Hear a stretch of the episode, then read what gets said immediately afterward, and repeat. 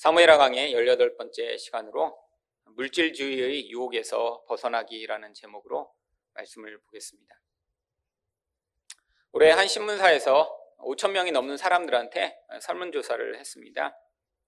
1억 원이 생긴다면 가장 먼저 무엇을 하고 싶은가를 물어보았는데요. 46%의 사람들은 집을 넓히겠다라고 이야기를 했습니다.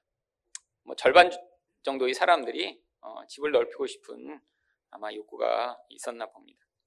그리고 38%의 사람들은 사고 싶은 물건을 산다고 했는데 그 사고 싶은 물건이 대부분은 자동차였습니다.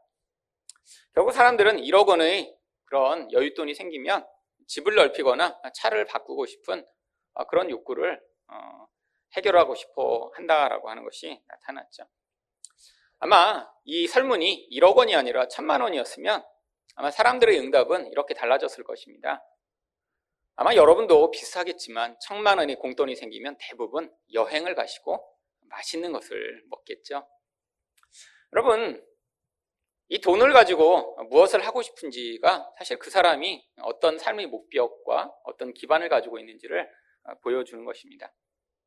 먹는 것, 여행, 집, 차. 사실 사람들이 어떤 영적 기반을 보여주고 있나요?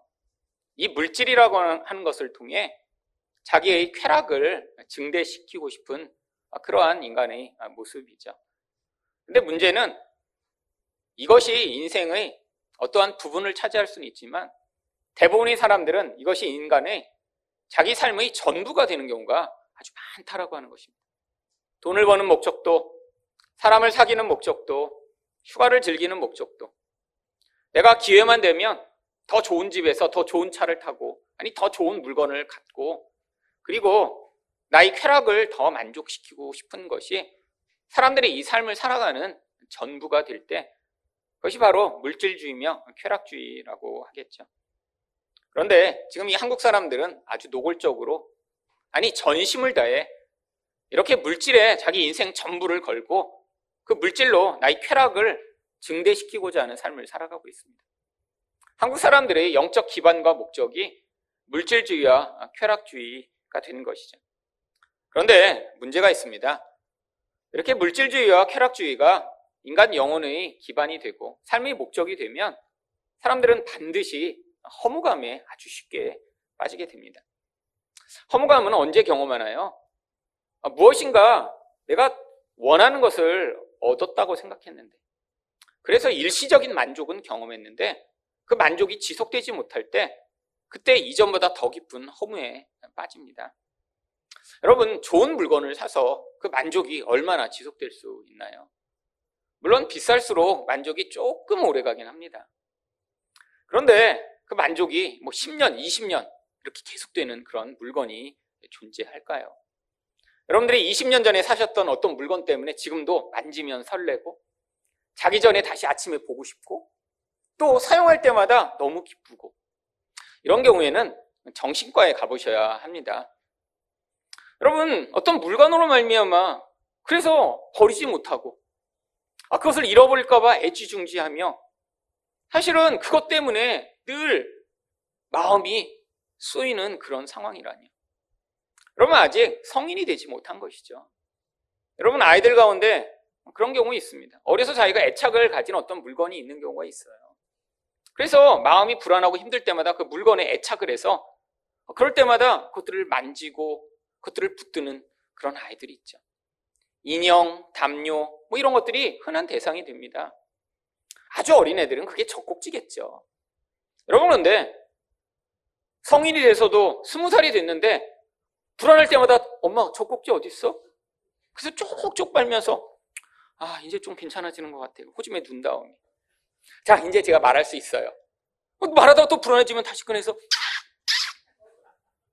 여러분 보시면서 아 건강한 어른이구나 이렇게 생각하시겠어요.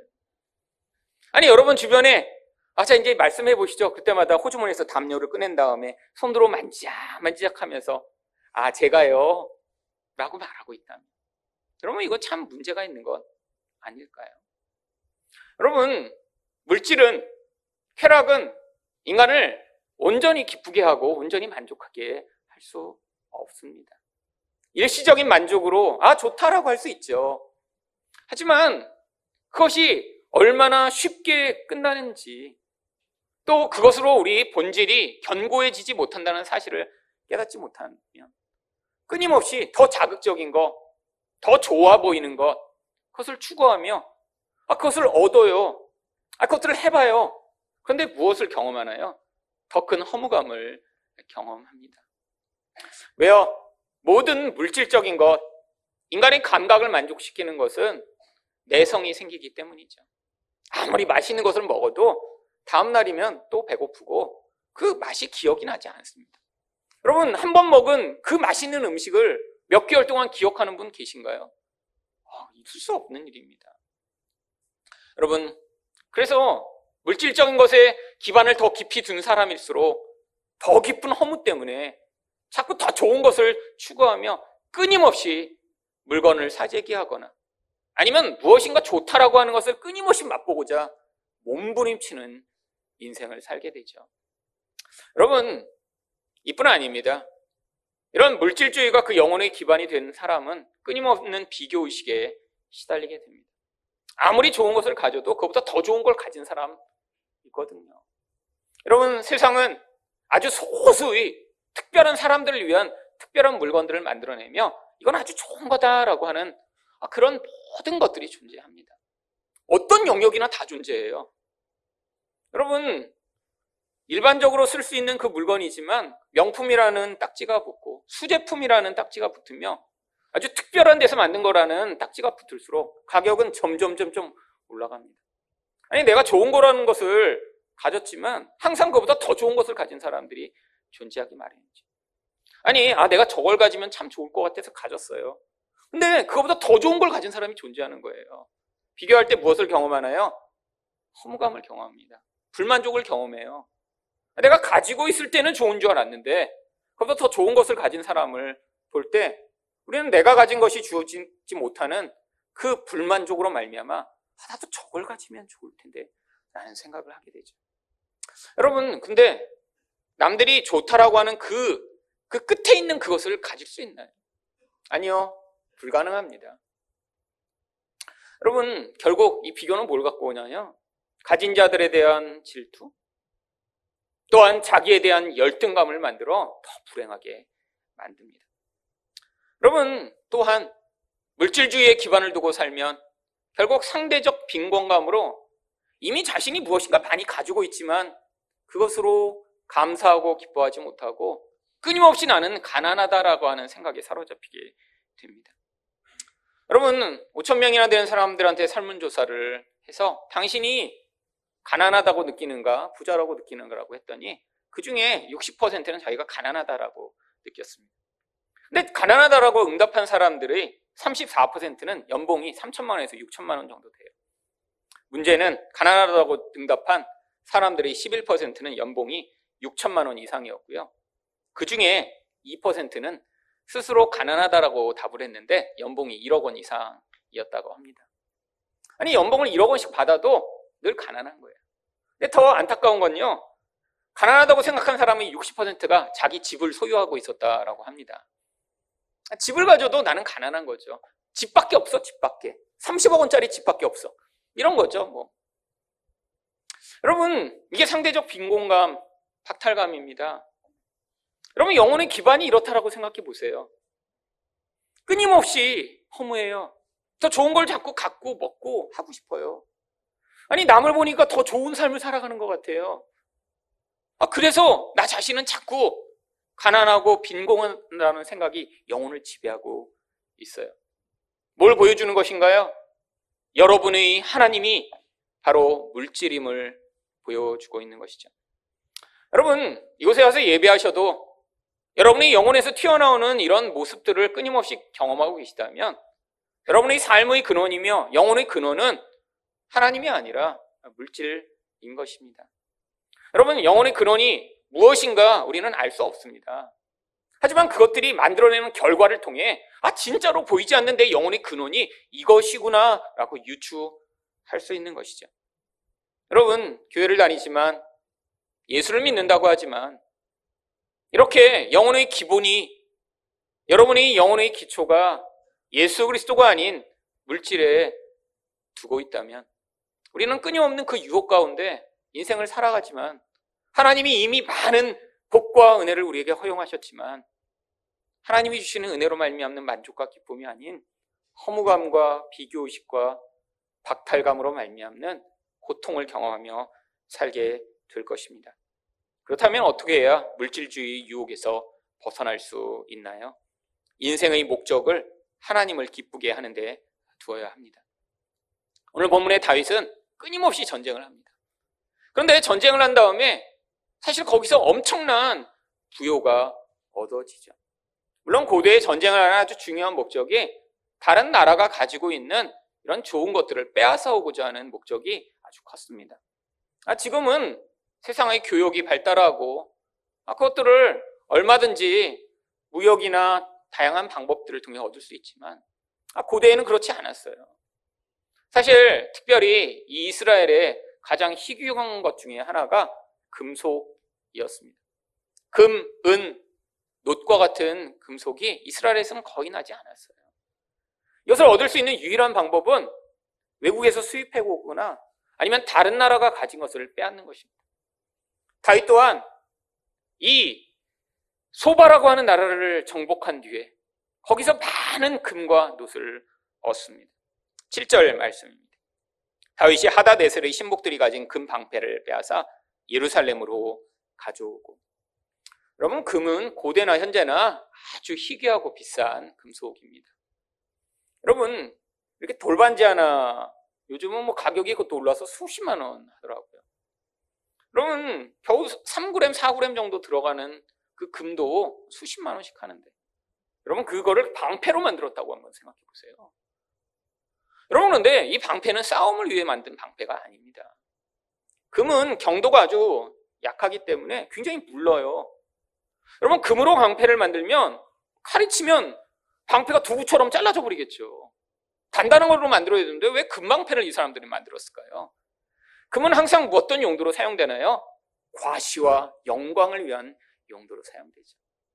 여러분, 이 하다네셀이라는 왕이 자기 신복들한테만 금방패를 만들어 나눠준 것입니다.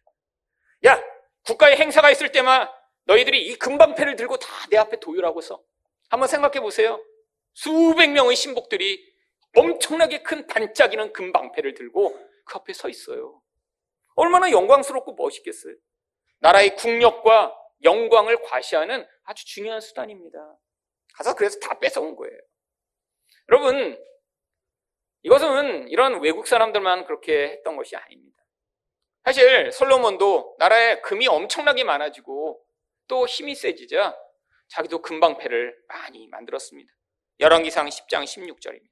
솔로몬 왕이 쳐서 늘린 금으로 큰 방패 200개를 만들었으니 매 방패에 든 금이 603개입니다.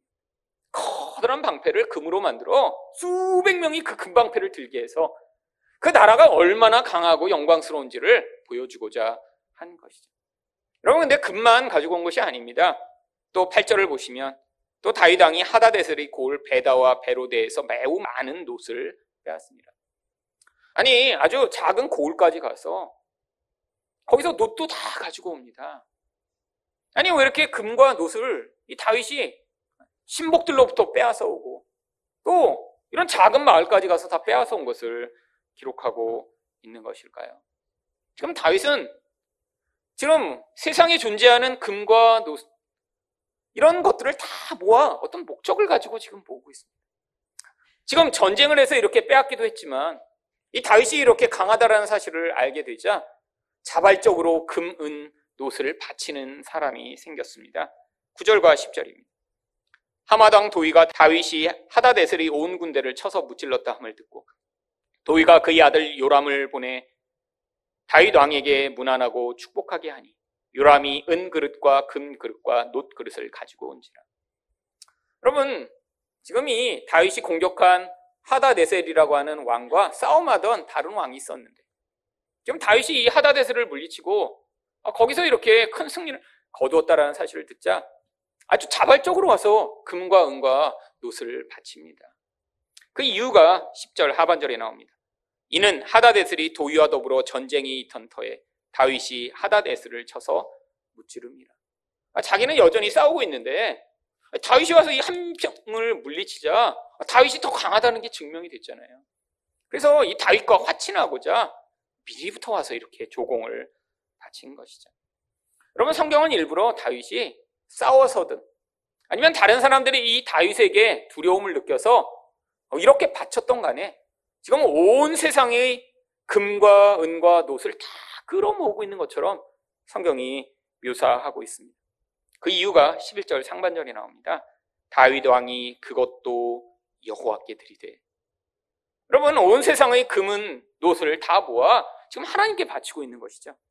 그래서 그 구체적 설명이 11절 하반절에 그가 정복한 모든 나라에서 얻은 은금 곧 아람과 모압과 암몬 자손과 블레셋 사람과 아말렉에게서 얻은 것들과 소방 로브의 아들 하닷에게서 노력한 것과 같이 드립니다. 여러분 이 모든 것을 모아서 지금 하나님께 다 드리고 있는 거예요. 여러분 이런 다윗의 목적을 바로 다윗 스스로 역대상 22장 14절에 이렇게 이야기합니다. 내가 환란 중에 여호와의 성전을 위하여 금 10만 달란트와 은 100만 달란트와 놋과 철을 그 무게를 달 수 없을 만큼 힘이 많이 준비하였고 또 제목과 돌을 준비하였으나 너는 더할 것이며 여러분 무엇을 위해 모았다고요? 여호와의 성전을 건축하기 위해서요. 얼마나 많이 모았다고요? 금 10만 달란트. 여러분 금 1달란트가 34kg 정도 됩니다. 10만 달란트면요. 300만 키로에 해당하는 금이에요. 여러분 3g이 3g이 20몇만 원 하잖아요. 300만 키로요? 금액으로 셀 수 없을 만큼 많은 금입니다. 아니 왜 성경이 다윗이 온 세상의 금을 다 쓸어 모으고 있는 것처럼 이야기하는 사람들이 좋아하는 금, 은 아니 그리고 건물을 세우는데 중요한 이런 기초인 노슬 온 세상의 것을 다 왜 끌어모으는 것처럼 이야기하고 있나요? 아니 성경이 우리한테 그럼 너희가 가진 금을 다 하나님께 다 바쳐서 교회 세우라라고 이 얘기 기록하고 있는 것 아닙니다. 여러분 금과 은과 노은 이 세상이 기반을 두고 있는 이 세상의 물질적 기초예요. 여러분 금과 은과 노은 이 세상이 가치를 두고 자기들의 인생을 건설할 수 있을 것처럼 여기는 물질이라고 하는 눈에 보이는 세상의 기초죠. 여러분 그런데 바로 예수 그리스도를 모형하는 다윗이 이 온 세상의 기초를 다 자기에게 끌어모아 그것으로 진짜 중요한 어떤 무엇인가를 지금 만들려고 함을 보여주고 있는 것입니다. 여러분 진짜 중요한 기초가 무엇인가요? 바로 여호와의 전이죠. 세상은 자기의 기초를 눈에 보이는 이런 금은 동을 가지고 만들려고 하는데 아, 그것으로는 진짜 인간이 행복하고 온전하고 만족할 수 없기 때문에 진짜 중요한 하나님을 예배할 수 있는 성전을 만들어야 하나님이 무엇보다 중요한 분이 되셔야 하나님을 온전히 높이는 그 중심이 마련되어야 그 인간의 가짜 기초들이 아닌 온전한 기초 위에 인간이 설 수 있기 때문입니다. 여러분, 그런데 사람들은 이 금과 은과 돛을 무엇을 위해 모으나요? 바로 자기 쾌락과 영광을 위해 모읍니다. 그리고 그것들을 많이 가지고 많이 모아야 무엇이 가능하다고 생각하나요? 결국 내가 그래야 더 행복할 수 있다라고 착각하죠. 여러분 그래서 하나님이 신명기 17장 17절에서 왕이 되면 이것은 절대 하지 말라라고 이렇게 경고하셨습니다. 그에게 아내를 많이 두어 그의 마음이 미혹되게 하지 말 것이며 자기를 위하여 은금을 많이 쌓지 말 것이니라. 여러분 아내는 무엇을 대표하나요? 아내는 쾌락을 대표하는 그런 요소입니다. 여러분 그래서 고대의 왕들은 자기 쾌락을 극대화하기 위해 많은 여자들을 거느렸고요. 사실은 그것을 통해 자기가 얼마나 이 왕의 권력을 통해 행복한가를 증명하고자 했죠. 여러분, 내가 그렇게 하지 말라는 거예요. 인생은 이 쾌락이라는 것이 중심이 되어버리는 순간 문제가 발생하기 시작합니다. 아, 그 쾌락을 유지하기 위해 더 많은 은금을 쌓기 시작하는 순간 문제가 발생하죠. 여러분, 어떤 문제가 발생하는 줄 아세요? 아까 이야기했던 허무와 비교와 상실감이 인간의 영혼에 들어오기 시작하면서 결국 가장 중요한 생명을 얻게 만드는 하나님의 말씀을 배척하기 시작하는 것입니다. 그 이야기가 마태복음 13장 22절에 나옵니다. 가시떨기에 뿌려졌다는 것은 말씀을 들으나 세상의 염려와 재물의 유혹에 말씀이 막혀 결실하지 못하는 자예요. 여러분, 인간이라는 존재는 하나님의 말씀으로 생명을 얻게 되어 있습니다. 그 말씀이 인간 안에서 서서히 자라가게 되죠. 바로 이 말씀은 씨비른 자의 비유에 나오는 것입니다. 하나님이 우리에게 생명을 주시고자 말씀을 우리에게 주세요. 우리 안에서 그 생명에 대한 갈망을 가지고 그 말씀을 받으면 그 말씀이 우리 안에서 열매를 맺고 우리 인격을 바꾸고 우리 말을 바꾸고 우리 태도를 바꾸고 우리 관계를 변화시키며 이 세상 가운데 우리 또한 다 물질이라는 것에 우리 기반을 두고 그것으로 나의 영혼의 행복까지도 얻어내려고 하는 우리들이 하나님이 주시는 참 생명으로 말미암는 은혜로 살아가도록 만드는 기초가 되는데 이런 물질에 대한 유혹이 우리를 지배하며 아니 그 유혹을 받기 때문에 늘 또 염려하기 시작할 때 어떻게 된다고요? 마치 가시가 우리 안에서 자라 결국 그 생명이 열매 맺지 못하게 만든다라고 하는 것입니다. 그러면 이 가시는 무엇을 할까요? 우리를 찌르고 남을 찌릅니다. 그래서 디모데전서 6장 10절은 돈을 사랑함이 일만 악의 뿌리가 되나니 이것을 탐내는 자들은 미혹을 받아 믿음에서 떠나 많은 근심으로써 자기를 찔렀도다. 여러분, 돈 자체가 잘못되고 세상의 금이 다 악한 것이 아닙니다. 이런 건 물질에 불과한 거예요. 여러분, 근데 문제는 무엇에 있나요? 그것에 대한 의존과 사랑에 있습니다.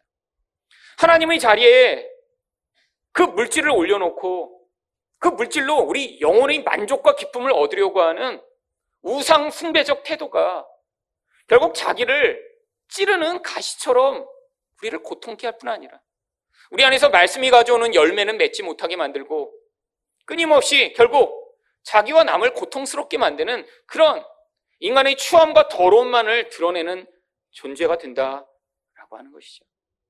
여러분, 여러분 가운데도 말씀을 듣지만 열매 맺지 못하는 분들이 계십니다. 근데 그 이유가 뭔지 아세요? 말씀을 잘 안 들어서가 아니에요. 말씀을 듣지만 여러분 안에서 진짜 여러분의 영혼을 중심에서부터 차지하고 있는 이 물질주의적 영향력이 결국 여러분 안에서 끊임없이 하나님의 말씀에 상처를 내고 그것들이 여러분의 기반을 차지하지 못하게 만드는 것이죠. 여러분, 우리 영혼의 기반이 무엇인지 우리도 남도 알지 못합니다. 하지만 우리 삶의 태도를 통해 끊임없이 나타나게 되어 있죠.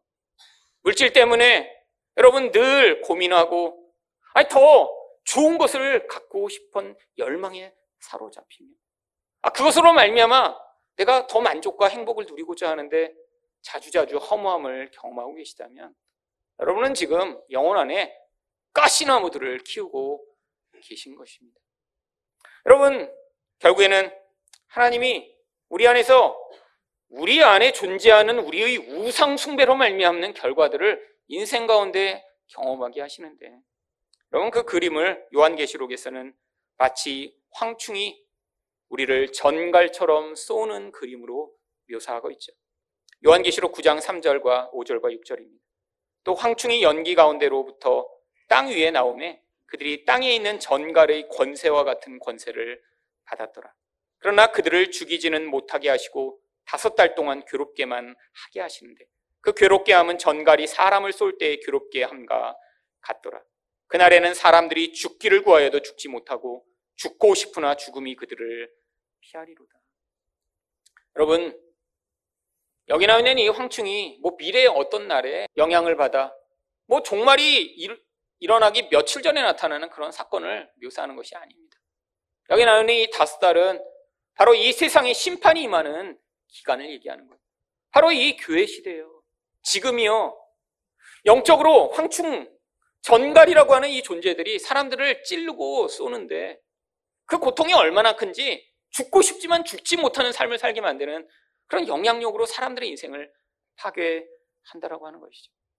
여러분 지금이 그런 시대가 아닌가요? 여러분 옛날에는 이렇게 자살한 사람이 많지 않았습니다. 여러분, 근데 지금 매일같이 아직도 이 한국에서 30명 정도의 사람들이 매일 지금도 자살을 하고 있습니다. 여러분 30명은 자살에 성공한 사람들이에요. 자살에 성공한 사람보다 10배나 되는 사람들은 자살 기도를 매일 합니다. 어떤 사람들은 기도를 했다가 가족 때문에 살아나기도 하고요. 병원에 실려가서 살아나기도 하죠. 아니, 그리고 자살을 기도했다고 무서워서 그 자살을 포기하는 경우들도 있겠죠. 아니, 매일 그러니까 300여 명의 사람들은 죽고 싶지만 죽지 못해서 살고 있는 그런 인생을 살고 있는 거예요. 여러분, 근데 지금 정말로 물질이 너무 부족해서 아니, 끼니를 걱정하다가 아, 정말 죽는 사람들이 그렇게 많이 있나요? 아니, 매일 300명이 아, 정말 내가 밥을 굶다가 아, 차라리 이러니 죽는 게 낫겠다고 해서 자살을 선택하고 있는 것인가요? 아닙니다. 바로 허무감과 비교의식과 상대적 빈곤감으로 말미암아 그런 선택을 하는 거죠. 아니 이런 인생 가운데 노력해도 나는 남들처럼 아, 그렇게 좋은 집에서 좋은 차 타고 그렇게 행복하게 살 수 없을 것 같은 그 마음에 사로잡혀 차라리 사느니 죽는 게 낫겠다라고 하는 그 절망의 끝에서 그런 삶을 살아가고 있는 것이죠.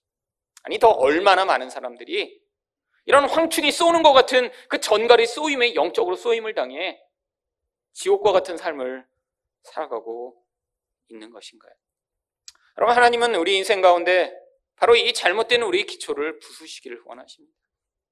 예수를 믿는다고 하지만 여전히 우리 영적 기초가 하나님이 아닌 다른 것에 기반을 두고 있어서 삶에서는 자꾸 남을 볼 때마다 자꾸 부럽고 아니 끊임없이 내가 누리는 것에 감사하지 못하며 하나님을 향해 원망과 불평을 해야 되고 다른 사람들을 질투하고 미워하며 살아가는 이 기반이 무너지지 않은 채로 우리가 성장하면 성장할수록 우리는 어쩌면 하나님의 영광과 복음의 진리를 드러내는 사람이 아니라 인간 안에 이전에는 숨겨왔다가 나이가 들고 힘이 세지며 드러나는 그 추하고 더러운 모습만을 보여주는 그런 사람으로 늙게 되겠죠.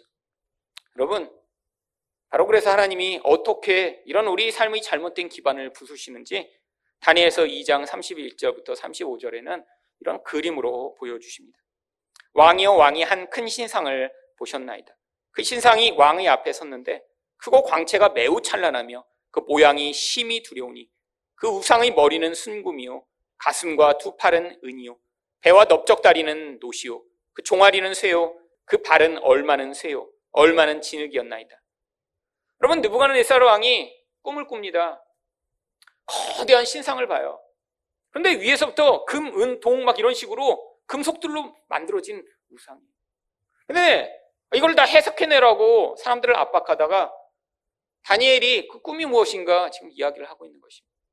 그런데 그 거대한 신상이 어떻게 됩니까? 34절을 보시면 또 왕이 보신즉 손대지 아니한 돌이 나와서 신상의 쇠와 진흙의 발을 쳐서 부서뜨리매 그때 쇠와 진흙과 놋과 은과 금이 다 부서져 여름 타작마등의 겨같이 되어 바람에 불려 간 곳이 없었고 우상을 친 돌은 태산을 이루어 온 세계에 가득한 나이다. 여러분 갑자기 돌 하나가 날라오더니 그 신상을 다 부숴버려요.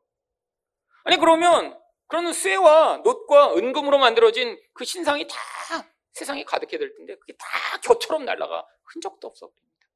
대신 그렇게 날라가서 맞게 했던 그 돌멩이 하나가 온 세상을 가득 채우게 돼요. 무슨 그림인가요?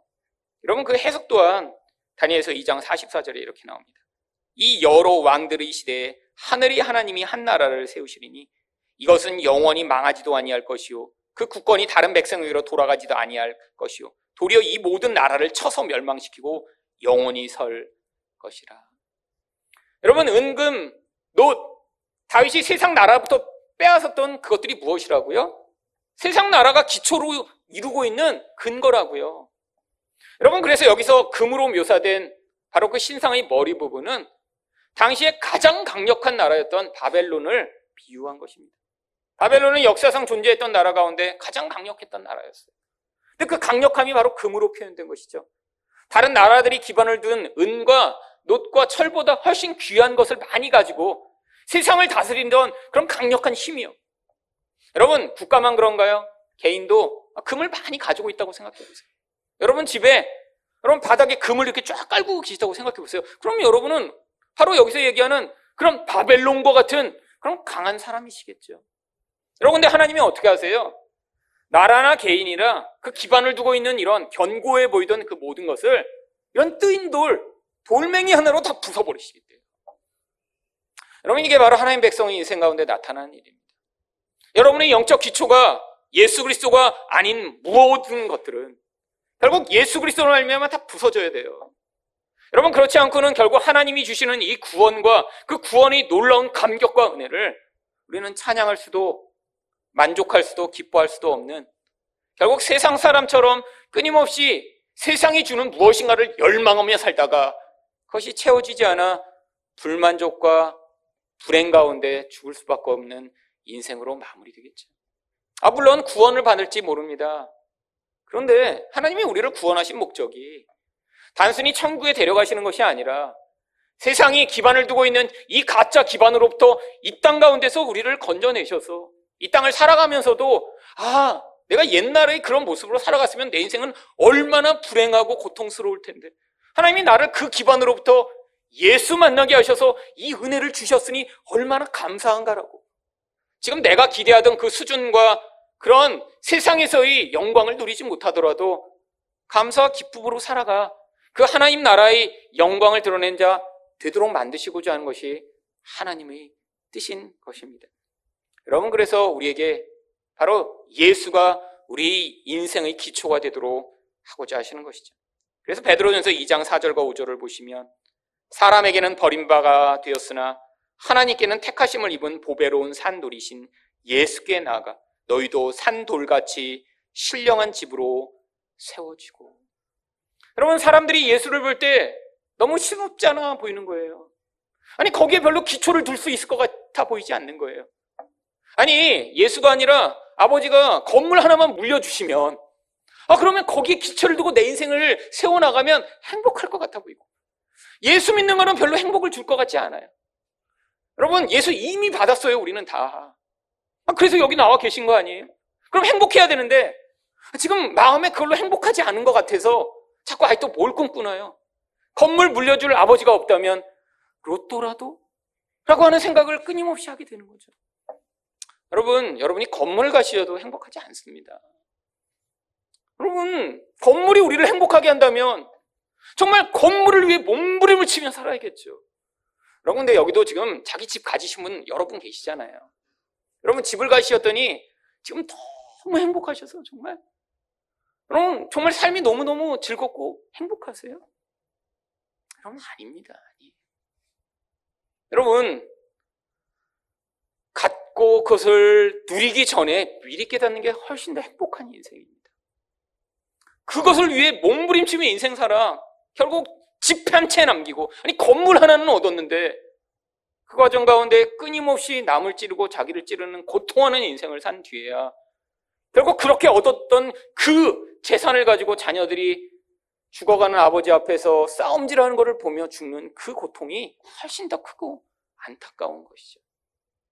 여러분, 그런데 아직도 받아들이지 못한다면 결국 예수님이 어떻게 하실 수밖에 없냐면 베드로전서 2장 7절과 8절 말씀대로 믿지 아니하는 자에게는 건축자들이 버린 그 돌이 또한 부딪히는 돌과 걸려 넘어지게 하는 바위가 되었다 하였느냐.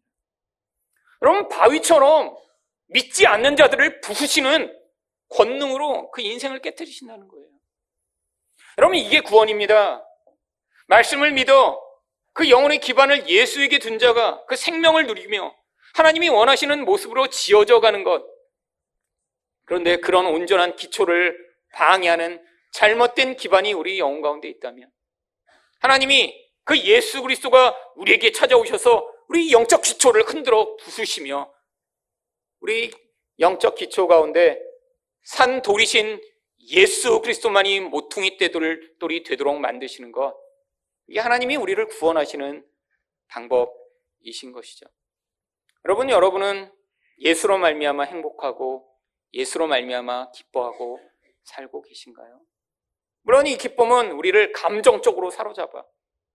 우리가 매일처럼 정말 그 감정의 영향을 받는 존재가 되지 않더라도 우리 영혼의 기초로 말미암아 아니 그 반대적인 부정적 감정이 끊임없이 우리를 지배하며 허무하고 분노하며 비교하고 열등감이 느끼고 박탈감을 느끼지 않는 그 자리로 우리를 인도하셔서 아니 예수와 함께 있는 것이 내게 그런 짜릿한 기쁨은 아니더라도 그것을 믿기 때문에 아무리 주변 사람들이 아 나는 집이 네 채야 어, 난 다섯 채야 난 건물이 있는데? 라고 하는 이야기를 들어도 아 그렇구나. 하지만 얼마나 영혼은 공허하고 불행할까라고 생각하며 그들을 오히려 불쌍히 여길 수 있는 아, 그런 영적으로 하나님 나라의 가치를 가진 사람만이 살아갈 수 있는 그런 담대함을 가진 분들이 되신다면 여러분 이 땅에서 남들이 누리는 그런 부유와 풍요를 누리지 못하더라도 하나님의 사람으로 이 땅을 살아가는 그 놀라운 복을 받은 자들이 되실 수 있는 것입니다. 예수 그리스도를 여러분의 영혼의 기초로 삼아 물질이 가져올 수 없는 그 참 만족과 기쁨을 경험하는 여러분 되시기를 예수 그리스도 이름으로 축원드립니다.